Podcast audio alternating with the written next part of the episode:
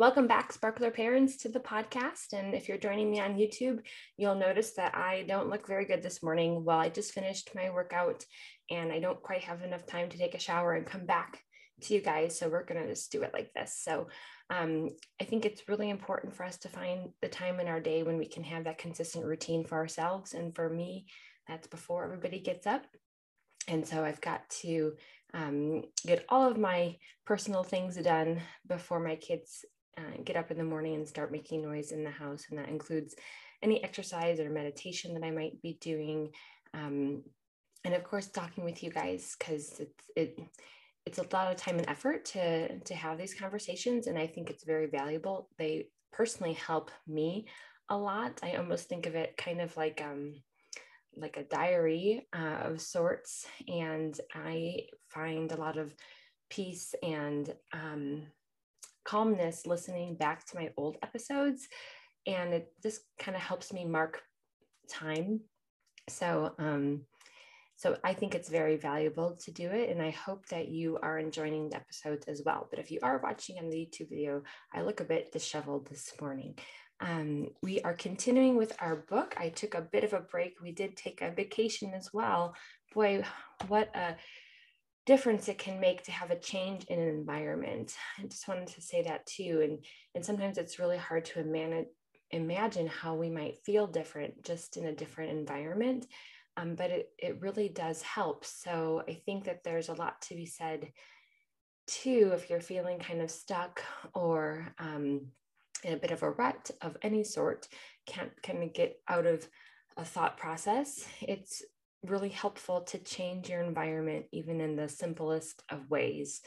And for some self care for everyone, I mean, that could be a walk, um, that could be a warm bath, um, it could be a vacation, but really just changing up your routine if you're feeling like you're stuck really helped me. It did take me about two and a half days to come out of my routine to just be able to settle in.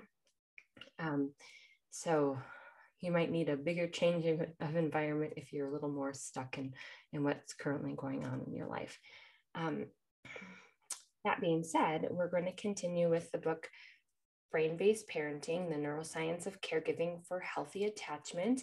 And as I'm going through this book, I'm realizing that all of the concepts that they're talking about for parents, um, we as parents, also apply to the child and basically all humans. So we can use these concepts and this acronym that we're going to continue with today, PACE, to really help with any relationship that we have. And if you are a pediatric therapist or a medical professional who are listening to me, um, this book is kind of written a little bit for psychologists, but you can take the information here as well and apply it to your patients that you work with and, and the families that you work with. So let's review PACE that is um, playfulness, acceptance, curiosity, and empathy. And last episode, we talked about playfulness. And I spoke a little bit about playfulness more from a perspective of like literally playing with your child. And then I reread that part of the chapter, and I just wanted to add that it's also about like your tone of voice and your demeanor and um, noticing when you're feeling um, a little bit agitated in the moment, even if there's nothing to be agitated about. And coming to the situation with a more playful attitude, not a demeaning attitude um, where um, you're trying to make fun of somebody or trying to shame them in in your with your humor. Um, i think episode nine talks about that when laughter when it's not funny. Um, but but rather playfulness and coming really from a, a standpoint of love um, and acceptance, which is what we're going to talk about today. So um, they do give a couple of examples in a book, and I I think um, that particular example was really helpful for me to read again because by nature, I um, if I feel frustrated or angry in the moment, I really can't access that, and so uh, I think that would be a cue to me that if I can't come up with something playful to say, that right now in that moment I need to probably take a take a break, step away change my environment at that moment because I can't be playful. And why can't I be playful right now when I really want to help kind of tone down the situation? Um, I don't need to spread my anger or my frustration out onto my children or onto my husband or onto anybody for that matter. Um, and so if you can't be playful when you're in um, a situation that is actually not very dangerous, right? Um, but you're feeling this frustration, you're feeling this annoyance, um, step back and take a break. And if you can access some playfulness in your language and your de- demeanor, um, and noticing how the other person is accepting that, are they playing along with you or are they getting more angry? If they're getting more angry, then they're not perceiving that you're being playful. Um, and they're not ready to be playful. So it, it's a bi directional path. It's not just your viewpoint, but it's also whoever you're you're talking with and trying to communicate with. Um, so playfulness, uh, not only that you spend time and you enjoy your children, um, but also how you talk with them and um, not necessarily the words you say, but how you're saying them, and if you're coming from that place of, of unconditional love. Okay, acceptance. So, acceptance is the second uh, letter in the acronym. And in the book, too, they talk about even though playfulness is the first letter in this acronym, it may not actually be where you begin. Because if you're already in a strained relationship with your child or with your spouse, it will feel kind of fake or artificial to start with playfulness. So, in order to develop that trust with the other person, um, starting with acceptance may be a better way to go. And what does this mean by acceptance? Well, you can think about when you were um, first had your newborn uh, or when your child was very young and how you loved that baby no matter what. Uh, you didn't put any judgment on that baby, uh, especially in the first few weeks and few months. Um, the baby could do nothing wrong. Um, it, it cried to have its needs met, and it was just the, the perfect baby. And then over time, things change. Either our expectations of what our children should do change, or um, perhaps we don't yet have tools to um, help manage and support the child. And so their behaviors or actions feel bad, or we uh, judge them as being lazy or that they don't care, or whatever myriad of judgments we place on our child, we no longer are accepting them. And that doesn't mean that we have to like what they do, but we have to understand that who our child is, the essence of our child, is not that um, talking back to us, is not that um, refusal to clean up their room, or uh, our child is not lazy because they um, always leave their socks on the floor. And to accept our child as that perfect little being that we want to love all the time is really a, a, great place to go because it will help you stay in that open space to think about some other solutions or to think about some other reasons why your child is not doing or not behaving the way that you expected.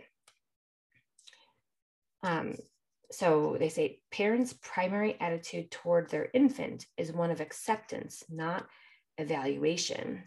And I think that's really important because we do, we judge ourselves, we judge other people. And I'm not saying that we should take all judgment away, but when that judgment is so ingrained in us and becomes habitual, and we start assigning those characteristics to the essence of whoever we're dealing with, we have to be careful because those are two separate things. Um, there's a saying in yoga uh, I bend so that I don't break. And they also talk about that here. Um, the more rigid we are with who our child is, um, again, more of those negative terms of lazy or never going to be able to do this or um, just doesn't care or you know never shows respect to me as we uh, start getting more frustrated and, and more pulled into that those characteristics are our child it will be harder to see other possibilities and so if we come from a place of acceptance that i accept you fully unconditionally um, I may not be happy with your behaviors, but that's not who you are. And let's explore what's behind those behaviors. And it's not because they hate you, and it's not because they don't want to listen to you. Um, it, they may not be interested in listening to you right now because their mind is focused someplace else. It's not that they don't want to ever listen to you, but right now, under these conditions, there's something else going on. And so we as parents have an obligation to our children to stay in that parental state of mind um, in order to figure this out and help us get out of, if you are feeling this way, kind of stuck in this rigidity of who your child is, especially especially around negative behaviors. But I would also say around positive behaviors or things that we perceive as good, because then when the opposite happens, that feels so off um, that we can get really uh, overly upset with our child too. And so um, just knowing that we can work on that unconditional love and then acceptance of our child as our child and being curious about the behaviors, which we'll talk about curious and empathy in a little while, but we need the acceptance first. Um, acceptance of children enables behavioral discipline to have an important but limited role in their development. So they're clearly not saying that we don't discipline our child or set up boundaries or rules, because that is essential. But within that, um, we need to be respectful of how what happened and, and again open to other possibilities than what our first thought is because in that moment if we're so angry we're only seeing the one thing that makes sense to us at that moment. And this is what they're saying. If we can come from a place of acceptance, it's going to help us uh, slow down a little bit and um, be able to see other possibilities and opportunities for us. Um, in, in a deeply accepting relationship, when the inevitable parent child tension arise, the relationship bends rather than breaks when we come from a point of acceptance although there is inevitable misattunement, this misattunement or not or when things don't jive between your child and you does not trigger intense fears of abandonment or rejection in a healthy parent-child relationship. Indeed, the relationship draws from strength from both parties experiencing the natural cycle of attunement, misattunement, and repair. And so that is from um, Dan Siegel's uh, writings in 2005. Um, that section is, is uh, referenced. And I'll just read one more thing here um, because acceptance also has a very deep um, physical, physiological um, benefit for us. And so um, Stephen Porges talks about acceptance seen as central to the experience of mindfulness is facilitated through the activation of the smart vagal system, the brain heart connections that promote openness, empathetic, empathetic listening, and attunement.